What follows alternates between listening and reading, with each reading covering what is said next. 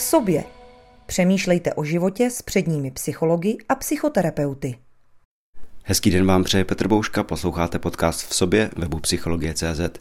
Dnes jsem navštívil psycholožku a psychoterapeutku Michaelu Vlasákovou-Chariparovou a bavit se budeme o úrazech a návratu po nich do života, také o nemocích. Michaelo, dobrý den. Dobrý den. Mě tak napadá, čím bych to téma chtěl otevřít. Co se v životě člověka psychologicky může udít, když se mu stane úraz nebo nějaká vážnější nemoc? Představuji si, že to může otevřít různou škálu témat, která se třeba často opakují z vaší zkušenosti, protože vy se tomuhle tématu věnujete. Jaká témata to jsou? Já možná uvedu trochu kontext, jaký znám, v čem se lidi pohybujou, když jsou po nějaký vážnější nemoci nebo po úrazu, protože si myslím, že ten kontext je důležitý znát proto, aby jsme si dokázali odpovědět na tu otázku, jaká témata to otevírá. To, co zažívám se svýma klientama, je, že často přicházejí o takovýto širší sociální pole svoje. A někteří přicházejí o přátele, tou izolací, do které je ta nemoc nebo ten úraz a rekonvalescence s ním spojená dostane. Někdy bohužel v mý praxi to zažívám poměrně často, se rozpadají partnerský vztahy a často se mění chování blízkých těchto lidí, to znamená rodiny, kamarádů, často zaujímají, my tomu říkáme hyperprotektivní postoj, to znamená, že oni mají tendenci možná víc pečovat, než je třeba. To paradoxně brzdí ty lidi a v jejich rehabilitaci tím, že za ně všechno dělají. Někdy se vytváří tím pádem různý závislý vztahový vzorce v těch rodinách nebo v partnerských a přátelských vztazích. A ti lidi potom často zažívají stud, spojený s tou změnou zdravotního stavu a nebo se změnou vzhledu. Oni často i vypadají jinak po nemoci nebo po úraze.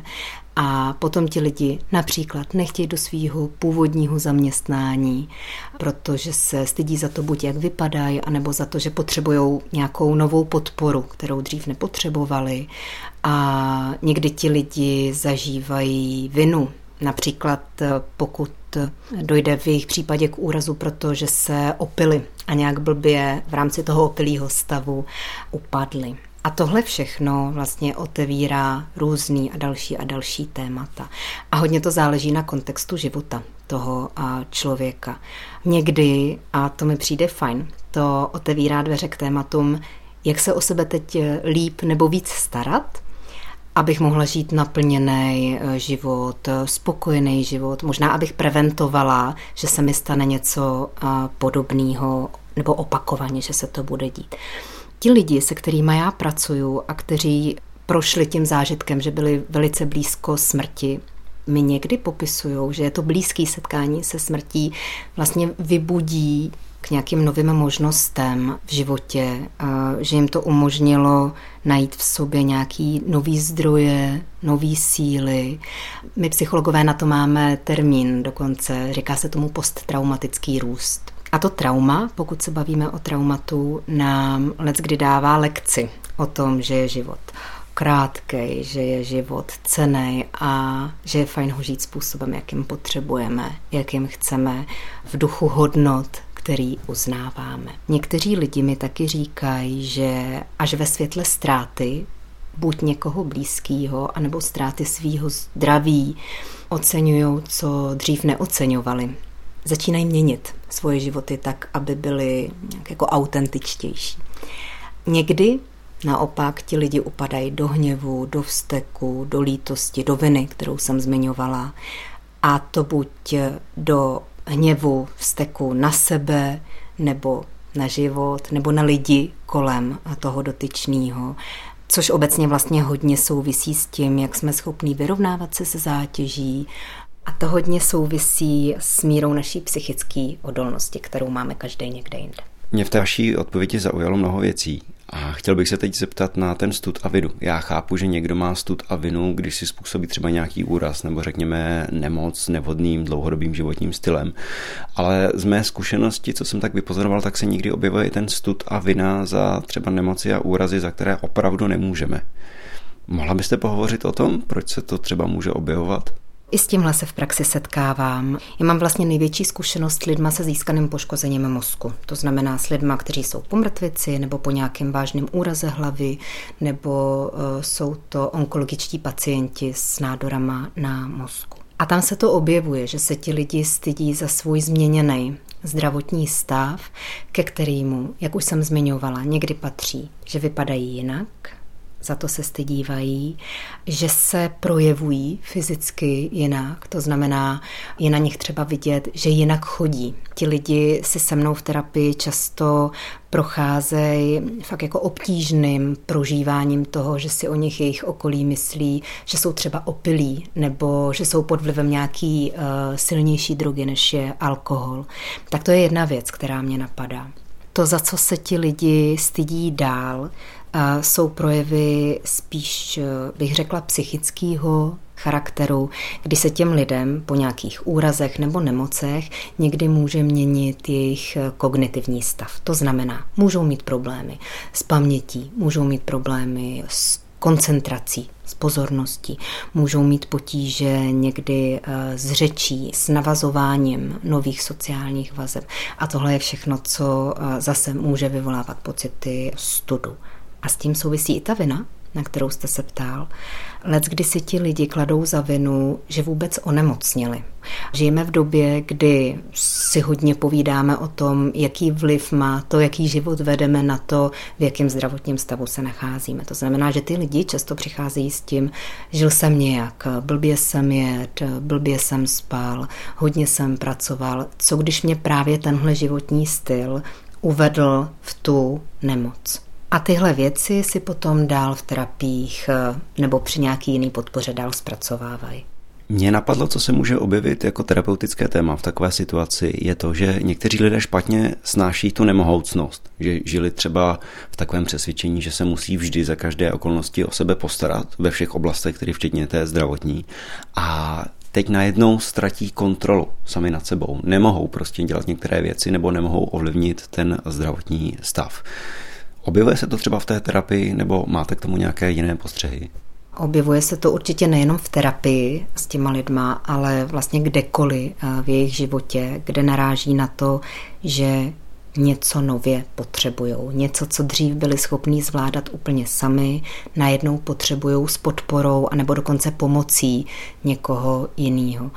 Já jsem upřímně ve své praxi nezažila člověka, který by to, že se ze zdravého stavu dostal do nějakého, ať už fyzického, anebo psychického, mentálního omezení, zvládal úplně bez obtíží. Vždycky to souvisí s nějakou měrou těch pocitů, o kterých jsme si povídali, strachu, viny, studu, hněvu.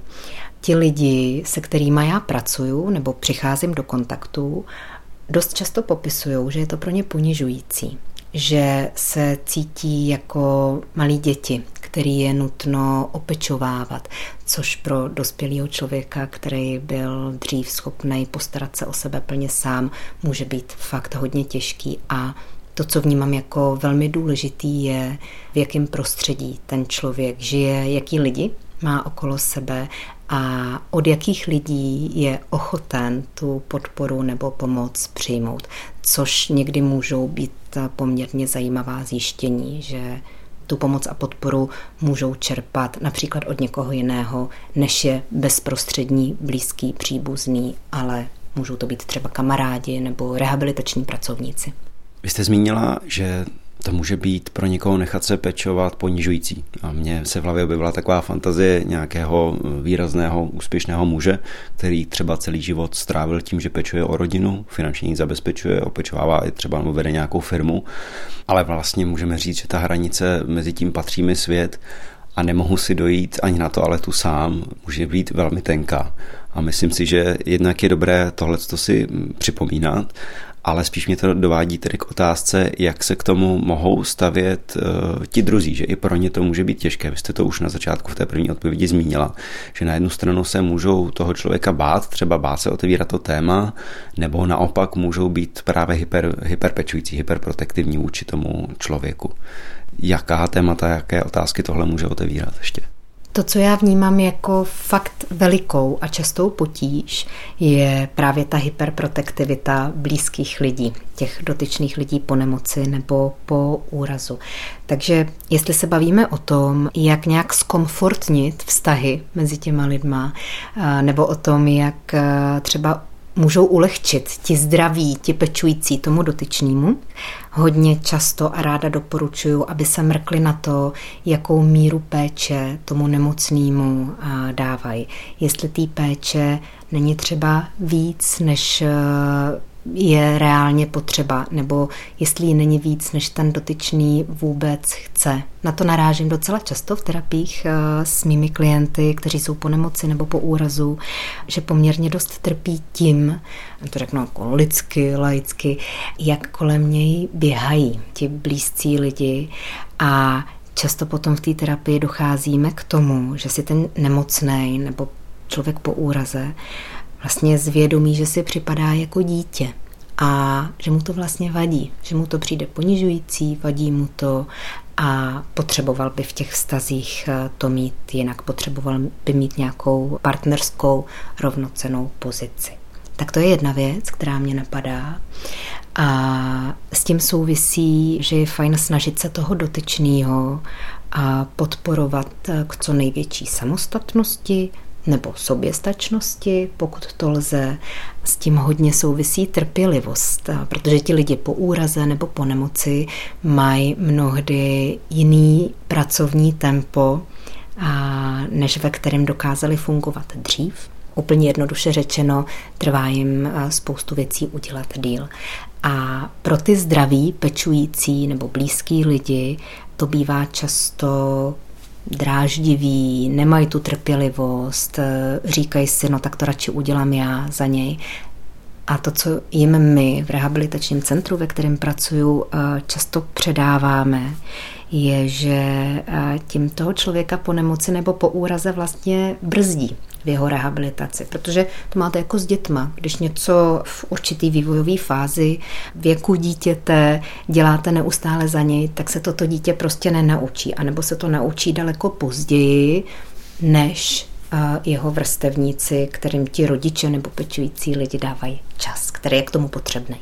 Prosím, zůstaňme u těch blízkých osob, že i pro ně to může být náročné téma. Napadá mě, že je třeba těžké vidět někoho, koho máme rádi a celý život fungoval za sebe nebo se staral o nás, tak najednou ztratil ty kompetence, ztratil ty dovednosti a třeba se i změnil. Je prostě smutnější nebo prožívá nějakou beznaději. A napadá mě, co se často může objevit, je třeba tabuizace toho tématu, že ti lidé se toho bojí, neví, jak to otevřít, neví, jak o tom mluvit, třeba o té nemoci nebo o tom úrazu, o té bolesti.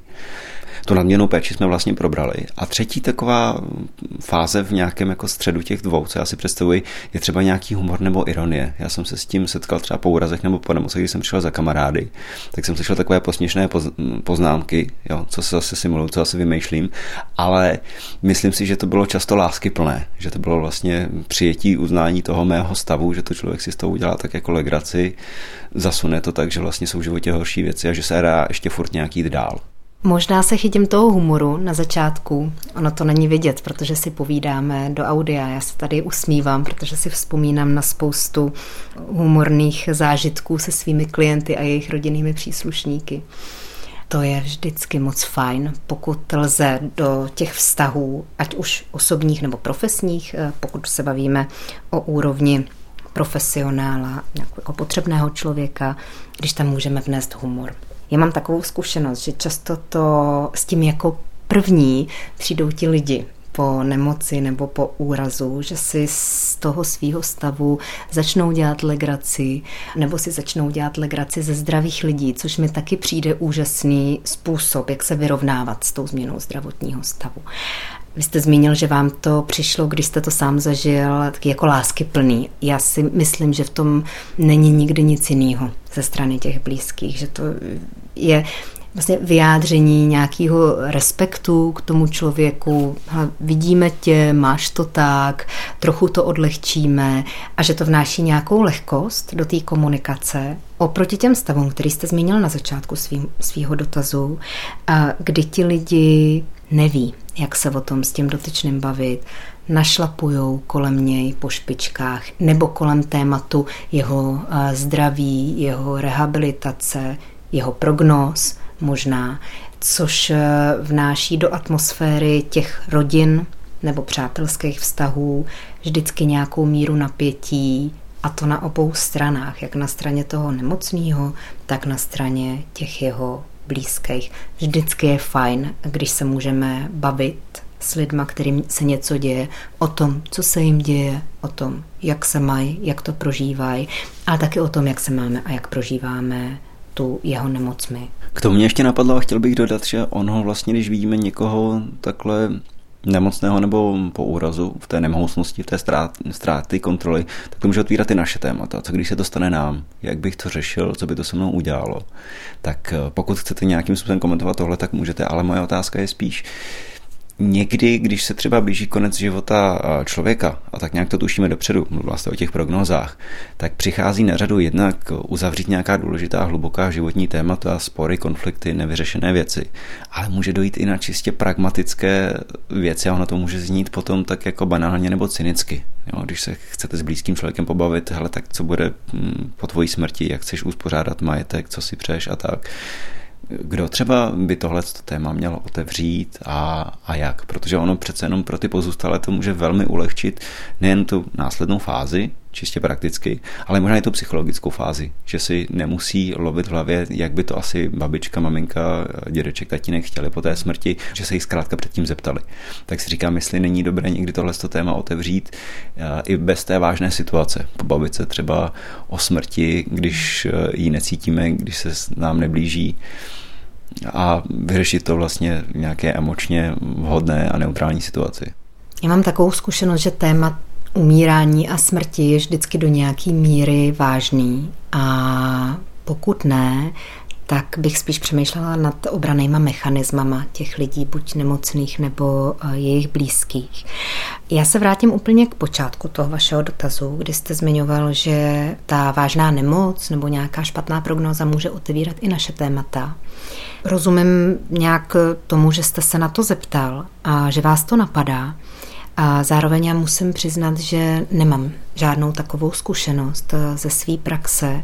Moje zkušenost je spíš taková, že ti blízcí toho dotyčného věnují veškerou energii a pozornost té situaci, která panuje kolem něj. To znamená, že myslí na jeho umírání, myslí na jeho smrt, myslí na to, co bude potom, až ten dotyčný člověk umře. A to potom otevírá jejich témata. Teprve potom, co se to uděje, potom, co ten člověk zemře nebo odejde, někdy přicházejí ti pozůstalí s tím, že to otevřelo i téma jejich smrtelnosti, protože byli nějakou dobu blízko smrti. Ale že by bezprostředně ve chvíli, kdy jim dotyčný člověk blízký umírá, přicházeli do mojí praxe s tím, že se sami začínají bát vlastní smrti, s tím já takovou zkušenost nemám. Neznamená to, že se to ale nemůže dít. A co se týká té druhé části dotazů, jakým způsobem se bavit o tom, co bude následovat po smrti toho dotyčného, já si v tomhle říkám, že ten, kdo je nejdůležitější v tomhle kontextu, je ten umírající člověk. To znamená, já bych hodně podporovala všechny, kterým se tohle děje, k velikému respektu vůči tomu člověku, který je nemocný, který umírá. Nechala bych to na něm, co vlastně potřebuje před svojí smrtí zařídit. Jasně, můžeme se s ním o tom bavit, můžeme to téma nadnést, to hodně záleží na tom, jak jsme zvyklí v rodině o vážných věcech komunikovat. Jsou rodiny, kde se dokáží ti lidi bavit o všem, kde tabu téměř neexistují, a jsou taky rodiny, pro které je to velmi těžký bavit se o takhle vážných, definitivních věcech, citlivých věcech. A tam možná někdy fakt kapacitu na změnu těch komunikačních strategií v době, kdy jim umírá někdo blízký, nemají. Také jste během našeho rozhovoru zmínila pracovní výkon, že lidé třeba špatně snáší to, že nemohou pracovat tolik, kolik pracovali, že jim všechno dlouho trvá.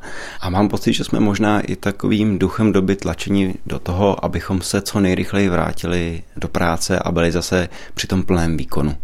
Je to třeba téma, které je pro lidi po úrazu nebo po nemoci aktuální, a pokud ano, jak se s ním pracuje? Já asi budu nejvíc odpovídat z perspektivy svého zaměstnání v neurorehabilitačním centru a tam to bývá různé. To, co zažívám s těmi lidmi po úrazu nebo nemoci nejčastěji, je, že tlačí na to, aby se co nejrychleji, jak jste zmiňoval, vrátili do pracovního procesu. Trochu u toho zapomínají na to, jak důležitá je rekonvalescence a jak důležitý je čas, který můžou věnovat rehabilitaci. Tam to bývá někdy trošku složitý je přesvědčit o tom, že je opravdu fajn, když si věnují ten čas pro to, aby mohli co nejplněji zregenerovat. Někdy se potkáváme s druhým extrémem, a oproti tomu, že teď hned okamžitě musím do práce, jakkoliv to vlastně fyzicky ještě není možný. A to, že se do té práce ti lidi buď nechtějí vrátit vůbec, to někdy souvisí s depresivníma stavama, do kterých ti lidi po nemoci nebo po úraze upadnou, a nebo s naprostou ztrátou sebedůvěry, a sebejistoty, a co do té jejich profesní role. A někdy, a to se stává taky celkem často, řekla bych možná statisticky nejčastěji a z mé zkušenosti, je to, že ti lidi na začátku, bezprostředně po tom, co se dostanou z nemocničního prostředí do nějaké rehabilitace nebo rekonvalescence, tlačí na to, aby se rychle do té práce vrátili, zjišťují, že to vlastně ještě není úplně možný, přijmou, že nějakou dobu je třeba rehabilitovat nebo věnovat ten čas rekonvalescenci a čím déle v té rehabilitaci nebo rekonvalescenci se trvávají, tím víc se snižuje jejich tlak na to, aby se do té práce vrátili. A moje zkušenost je taková, že existuje někde, nevím kde, každý člověk to může mít jinde, taková pomyslná hranice, která, kterou když překročíme, nebo která když se nalomí, tak to toho člověka uvede do stavu, kdy se najednou bojí vrátit do té práce a vlastně se tomu, co na začátku chtěl, teď hned okamžitě brání. To je velmi zajímavé. Mě by zajímalo, jak se s tím pracuje. A říkám si, že to zesiluje i možná, pokud ta práce a přepracování nějakým způsobem přispělo k zhoršení toho zdravotního stavu, tak tam může být i obava vrátit se do prostředí, které mi vlastně způsobilo zlé. To je moc dobrý dotaz, to se tam určitě může odehrávat a leckdy se to i odehrává, takových příběhů jsem už pár slyšela. Ale na začátku jste se ptala, jak se s tím pracuje. To, co si myslím, že je hodně důležitý, je uvědomit si, kde se na té cestě s tím klientem nebo blízkým, na té cestě návratu do svýho starého běžného aktivního života nacházíme. To znamená zastavit se, mrknout se na to, jakou cestu ten dotyčný člověk v rámci své rehabilitace už ušel, co všechno může, dokáže, umí, mrknout se na to, co ještě potřebuje, aby se mohl vrátit do pracovního procesu a necítil u toho nějaký jako opravdu výrazný diskomfort, který by mu bránil tu práci vykonávat. Někdy jsou-li ty úrazy nebo nemoci hodně vážné, nebo mají-li dopad například na ten kognitivní stav, který jsem zmiňovala, dotyčného člověka. Takže pokud ty lidi mají problém s pamětí, s koncentrací a tak dál, to může vést k tomu, že je potřeba upravit buď pracovní prostředí, anebo dokonce profesní roli toho dotyčného. S tím se pracuje dlouhodobě, tam je ta práce hlavně o tom, aby jsme s tím člověkem prošli tu dobu, kdy se vyrovnává s tím, že jeho stav je jiný, že je změněný, že pro tuhle chvíli může pracovat nebo dělat běžné aktivity ale třeba jiného charakteru, než na který byl zvyklý. A někdy je to taky o tom doprovodit nebo doprovázet toho člověka, že v nějaký etapě té rehabilitace, která může být i letitá, bude pracovat v rámci jiného profesního zařazení, ale nikdo nikde nemůže říct a dát štempel na to, že se to nemůže změnit. Bohužel, bohudík, jak k horšímu, tak k lepšímu.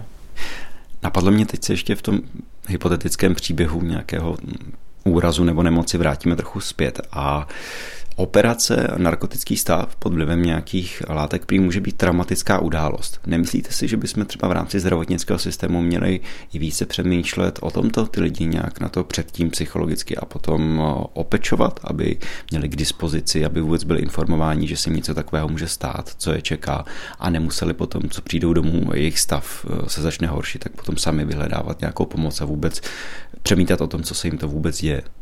Určitě je vhodný a žádoucí mluvit o tom, co je čeká. A jaká operace je čeká, jak dlouho budou v narkóze. A je dobrý zodpovídat všechny dotazy toho dotyčného člověka před operací. Tohle všechno by měl zajišťovat v nemocnici anesteziolog, popřípadě ošetřující lékař toho dotyčného.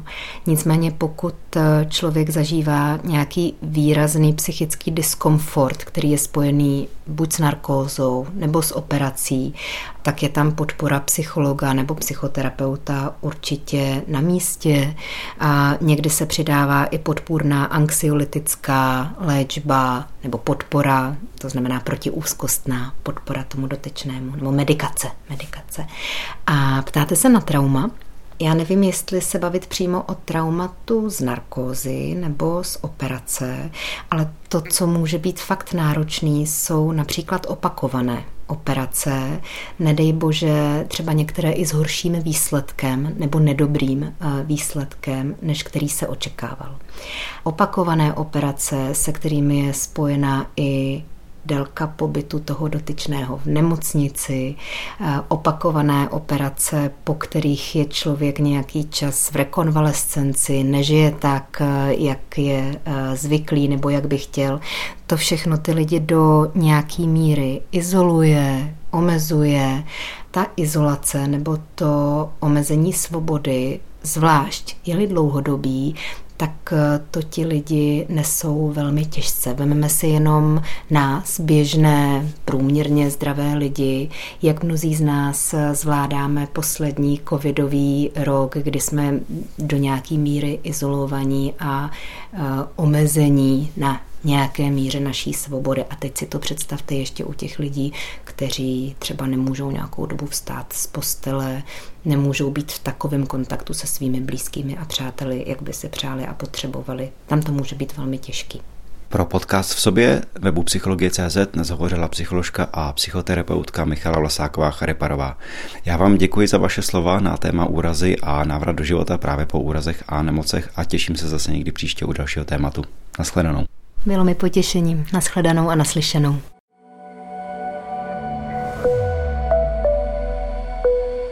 Více audia, článků a videí o tomto tématu najdete na webu psychologie tečka cé zet, největším českém portálu o sebepoznání.